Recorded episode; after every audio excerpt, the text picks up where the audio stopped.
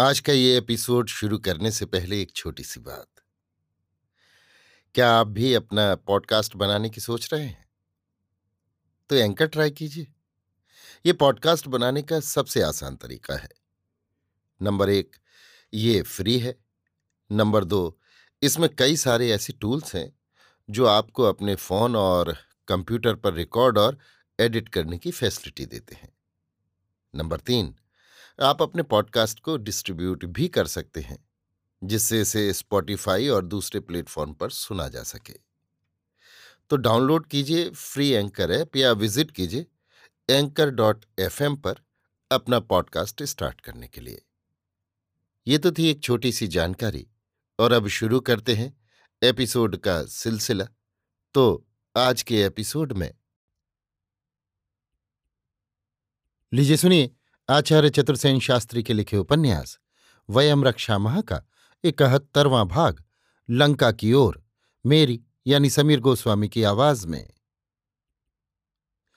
अब हर्षित तृप्त मनोरथ अप्रतिरथ चक्रवर्ती त्रिलोक विजयी रावण लौटा। उसने देवलोक से 1,000 कुमारिकाएं हरण की। गंधर्वलोक पहुंच मित्रावसु गंधर्व की वंदना की। प्रियतमा चित्रांगदा को हृदय से लगाया।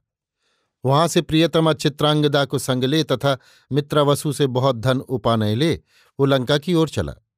मार्ग में नागों, यक्षों, मनुष्यों, देवों, दानवों और राजऋषियों के जो जो जनपद पड़े, सभी में अपनी विजय वैजंती फहराता, अपनी रक्ष संस्कृति का डंका पीटता और जनपदों की सुंदरी कन्याओं का हरण करता, विरोधियों का वध कर उनके अवरोध की बहु बेटियों को बलपूर्वक समेटता, अपने पुष्पक विमान पर बैठ आगे बढ़ता चला गया।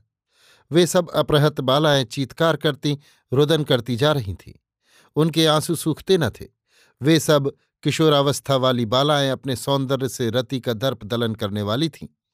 उनके लंबे लंबे काले काले बाल और समस्त अंग अत्यंत ही कोमल और सुडोल थे। उनके मुख पूर्णिमा के चंद्र के समान सुंदर थे।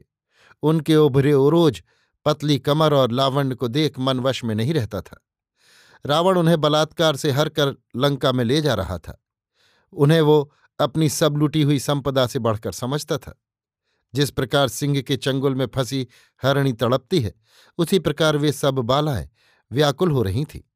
वे अपने पतियों, माता पिताओं और परिजनों से बलात् पृथक करके हरण की गई थीं, जिन्हें देख देख कर रावण काम विह्वल हो रहा था और वे सब कुकरी की भांति व्याकुल हो रुदन करती जा रही थीं।